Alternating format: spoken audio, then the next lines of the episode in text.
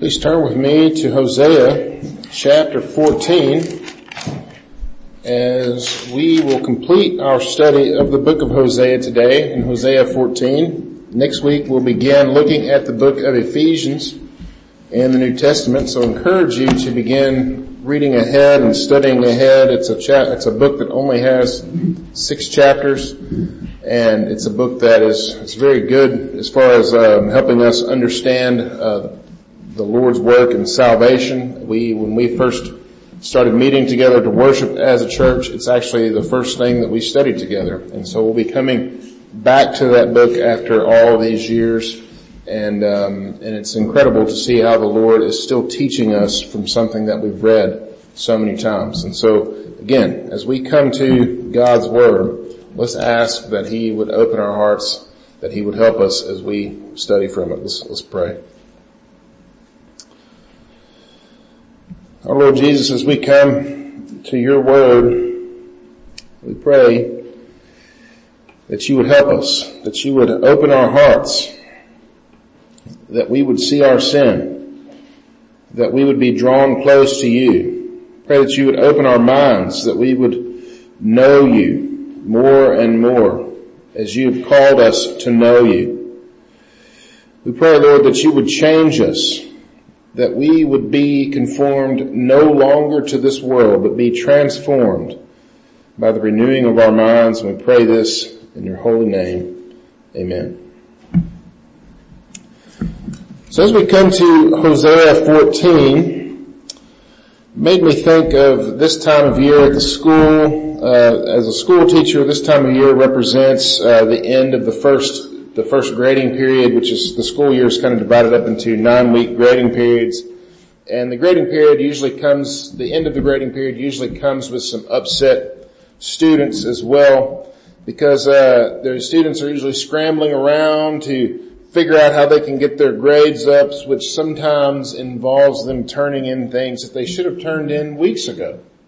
But for some reason they just didn't do that. And now they're afraid to ask their teacher about it. And so by this point in the year, I've usually built a pretty good relationship with most of my students. And so they feel comfortable coming to me and telling me about the story, but they don't want to go and talk to their teacher about it. And so every time I will give them the words to say to their teacher. I will actually say, now go to them and say this. And that will help. I know what I'd like to hear them say because I, as a teacher, would love for a student to come to me with those exact words. Teachers are usually pretty understanding, but students have spent so much time and energy and have been influenced so much from society to see their teachers as adversaries, so they couldn't imagine going to their teacher and asking for mercy. And so they oftentimes need the words to say.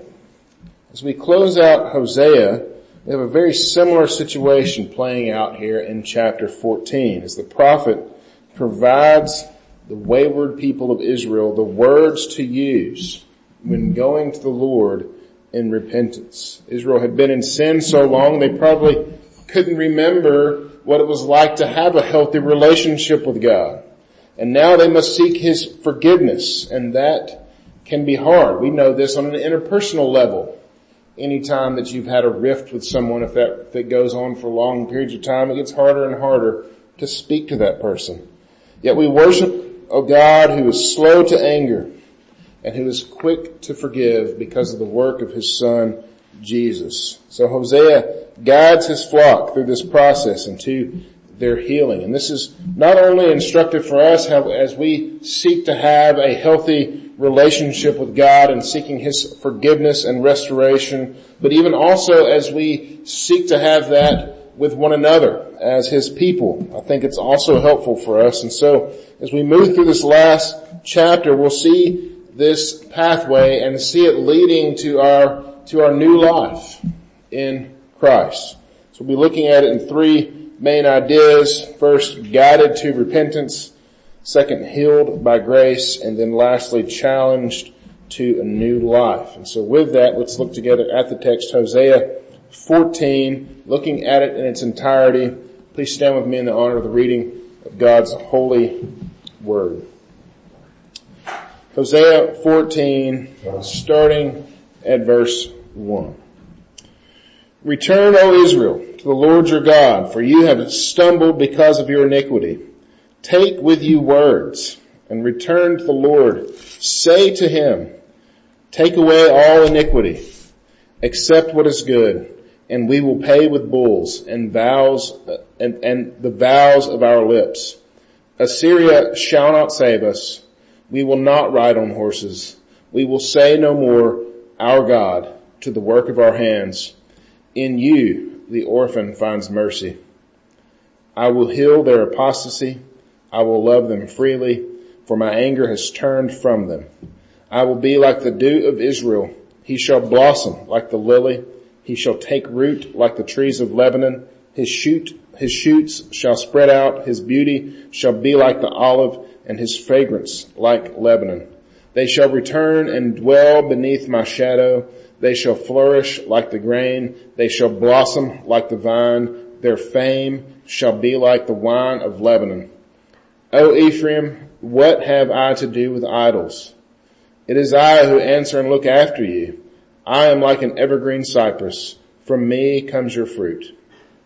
Whoever is wise, let him understand these things. Whoever is discerning, let him know them. For the ways of the Lord are right, and the upright walk in them, but transgressors stumble in them. Amen. This is God's word. You may be seated. So as we close this book, as we've studied through it, we've seen a very graphic depiction of Israel's idolatry, Israel's adultery even against the Lord their God. This was demonstrated, of course, in Hosea the prophet in his personal life with his marriage to the prostitute Gomer. And over and over again, we've, as we've worked through this book, we're given that same picture, that same picture the Lord uses concerning their adultery, concerning Israel's own prostitution to other gods. Along with that, and rightly so, we had the promise of God's judgment on Israel, and we've seen quite a bit of that as we've moved through the book. This isn't an empty promise either, and I think that's important to understand, you know, kind of like a parent who sees their kids disobeying and then says, I'm going to count to three. And the child knows full well that they have three more seconds at least to continue disobeying. This is a promise that has a real historical fulfillment. As the nation of Assyria is gearing up to completely destroy the northern kingdom and will almost do the same to Judah in the south. But as we consider this alongside God's promises to have a people for himself for all eternity, we know that there has to be some mercy there, that God is not going to completely wipe out his people. There has to be some forgiveness associated with his judgment. And all of the Old Testament points to Jesus as the picture of God's act of mercy for his people. We saw that even as we read from 1 Samuel this morning in Sunday school. Jesus describes himself even as the, as the bronze serpent that is lifted up in the wilderness from Numbers 21, the cure for the wrath of God upon the sinful and rebellious people. When people ask me, and I get asked this a lot actually, why do you preach out of the Old Testament so much? You know, they'll see this, the, what we're going through and there's a church. They'll hear that I'm doing Old Testament both in the worship service and in Sunday school. And I always answer the same way because I like to preach about Jesus.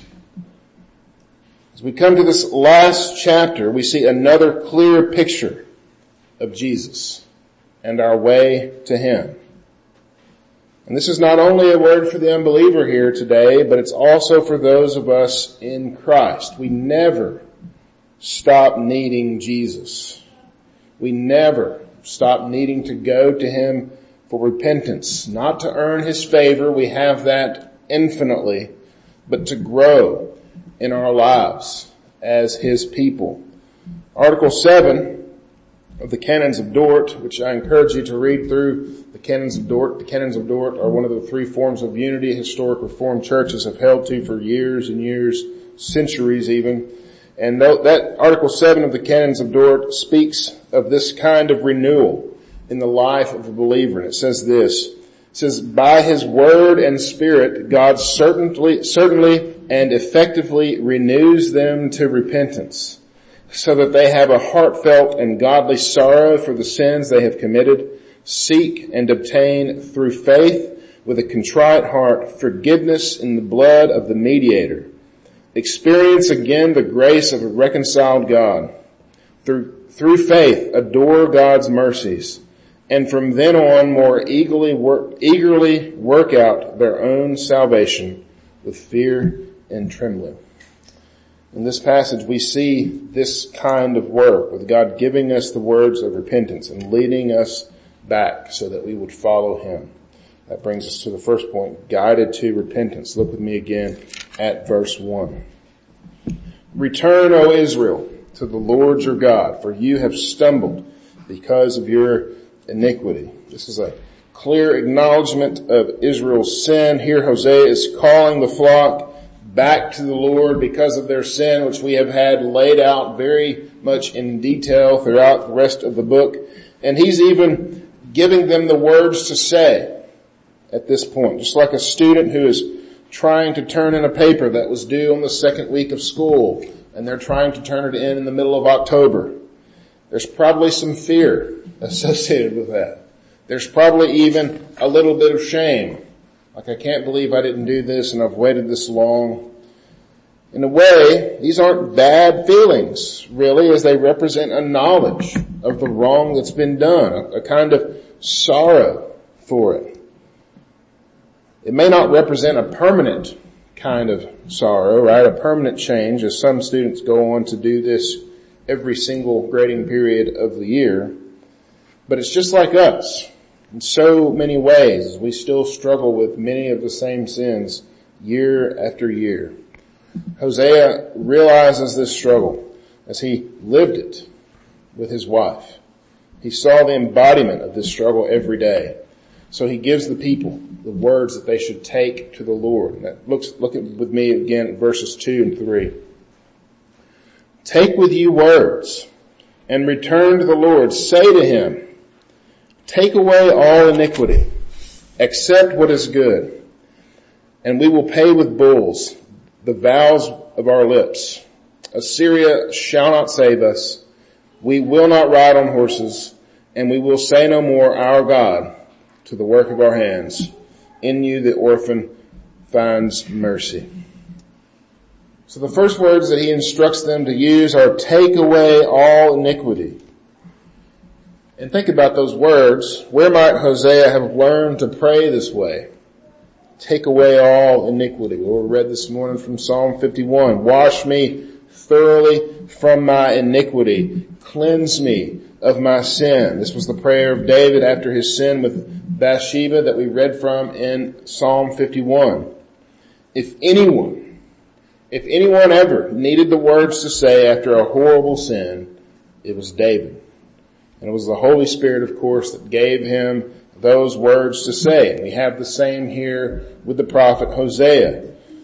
Hosea was not a perfect man by any stretch of the imagination. He needed these words of repentance even for his own life, and he uses similar words as David, as he too was instructed by the Holy Spirit. Take away iniquity. Accept what is good. Well, what, what could possibly be good? Well, it tells us the sacrifices, the vows, the confession, that there is one Savior, that it's not Assyria, that it's not horses, that it's not any kind of idol that we make with our own hands. None of these things can save us. It is the Lord alone. And there's this acclamation even that, that God and that in, and that in the Lord the orphan finds mercy. Which if this, you remember back in chapter one, with the names of Hosea's children. Remember those strange names that the Lord instructed Hosea to name his children. One of those children, his daughter, was named No Mercy. And so what they're saying is in God alone does the orphan find mercy.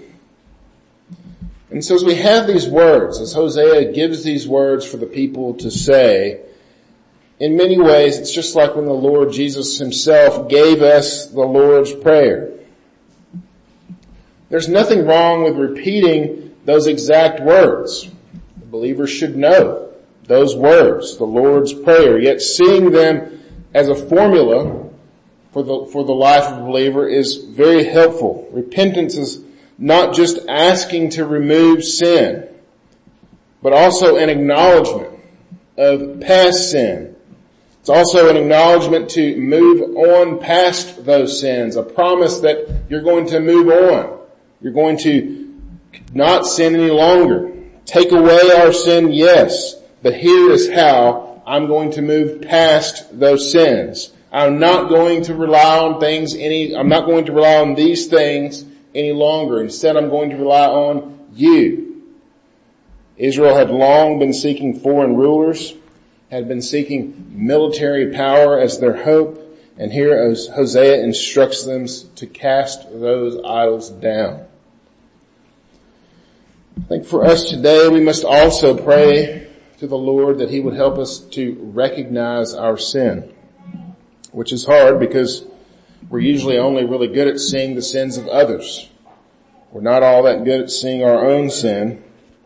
This prayer is one that God answers every single time because He wants nothing more than for His people to live free from those sins and to live as He commands us to live.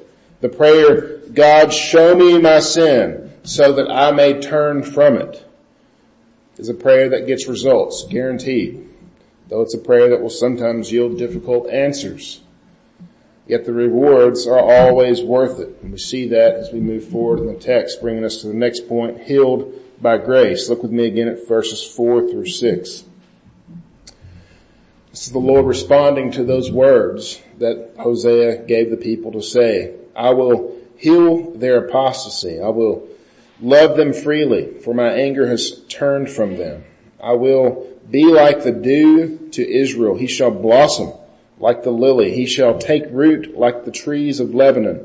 His shoots shall spread out. His beauty shall be like the olive and his fragrance like Lebanon. I will heal them. I will love them freely. It's the picture of the grace of God in the lives of his people. They don't deserve this healing at all. They do not deserve his love, yet he gives it to them anyway. And grace, by definition, is the addition of something that brings blessing to the people. And that's something being completely undeserved. And what is it that that healing and that blessing is, blessing is going to bring the people of God? Well, we read, he says, he shall blossom. He shall take root. He shall spread out. Verse seven, they shall return and dwell in my shadow. They shall flourish like the grain. They shall blossom like the vine. These are things that the grace of God is going to cause the people of God to do. These are things that are also completely undeserved. It's not as if them doing these things triggers some sort of event in God and He is compelled to do good things for them. There's nothing in us that compels God to do anything. He is free to do as He pleases. And so because we do not deserve these good things, because He's doing them for us in an unmerited kind of way, we call this the grace of God. He gives them anyway. This is the unmerited favor of God in the lives of His people. Mercy, we oftentimes use those two words together. Mercy is withholding punishment, which is what happens here also. And grace is giving something that is undeserved, adding to those people. In His mercy, God could have simply decided that erasing the sin debt of Israel was enough, right? He could have said, I will have mercy on you and your current sin debt is at zero. And then been done with them at that point and shown his mercy. But he went a step further. In his grace, he caused them to flourish. He made them whole again. He healed them. When Jesus taught about forgiveness, he always talked about both sides of this coin as well. You know the story of the prodigal son. Of course, this is a story that we've all known and heard so many times. that when the son decided, you know what, I, I, I would have it better if I was home and, and one of my father's servants, and he came home, not only was he forgiven of his sins, but he was restored to a place of honor. In fact, it was the older brother who was unable to recognize the restoration that his brother had undergone and who was truly the lost son at the end of the story.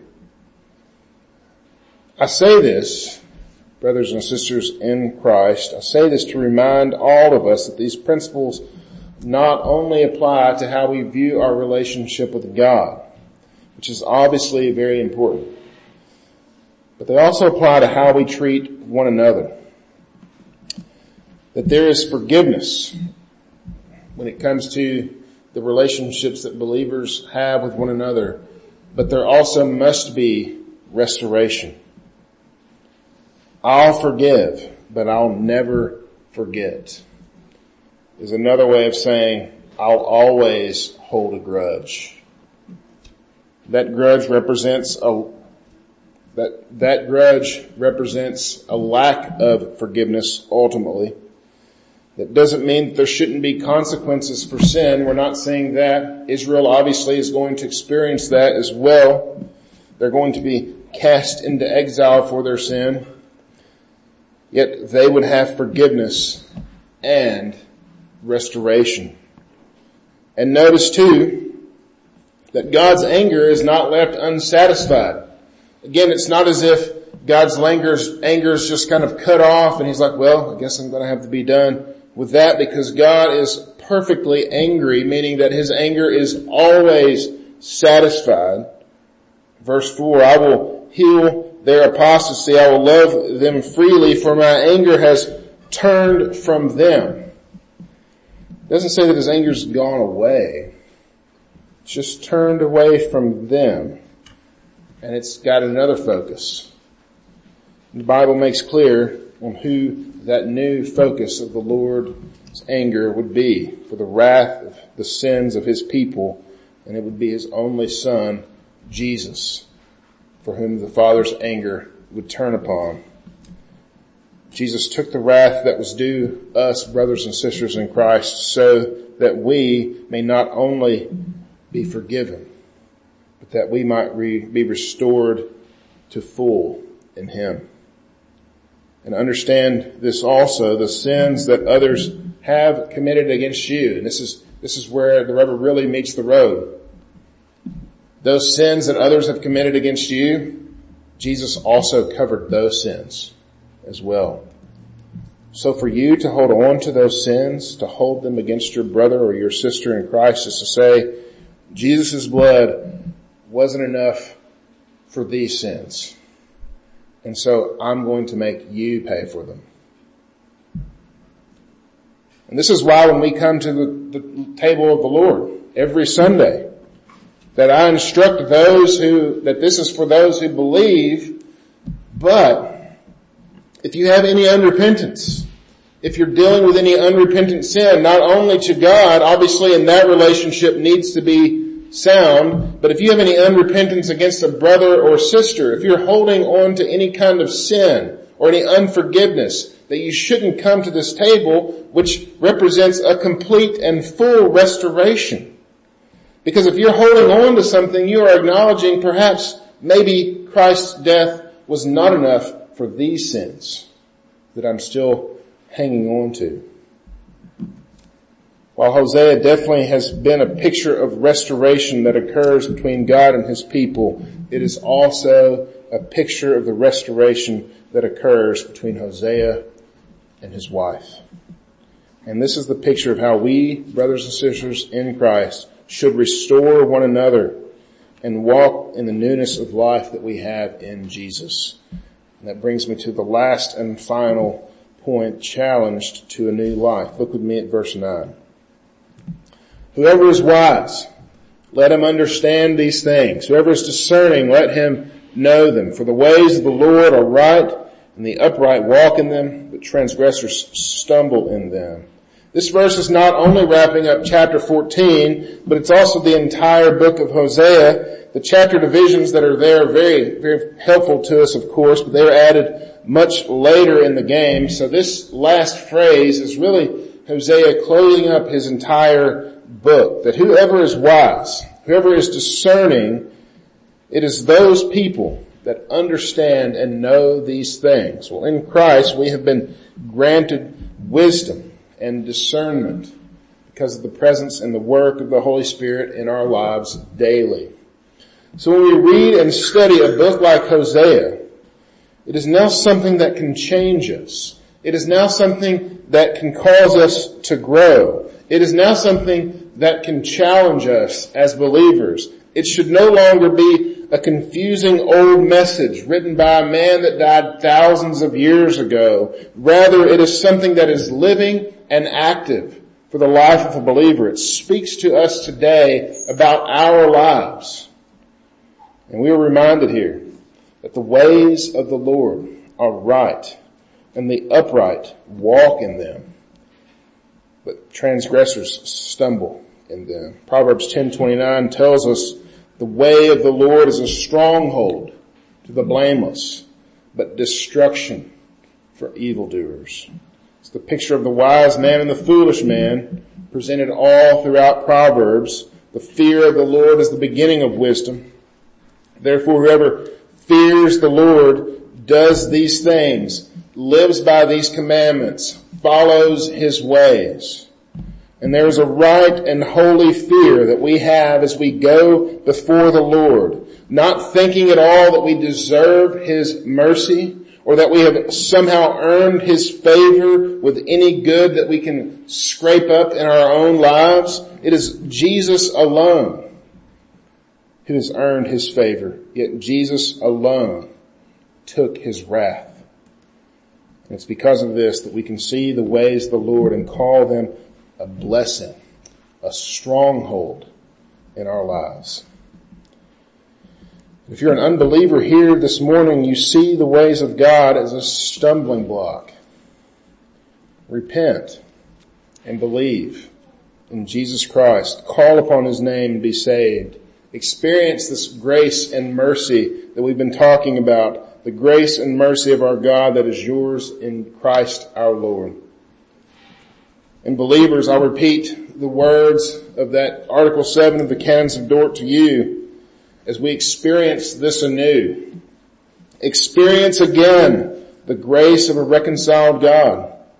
Through faith, adore God's mercies, and from then on more and more eagerly, eagerly work out your own salvation with fear and trembling. Let's go to the Lord in prayer.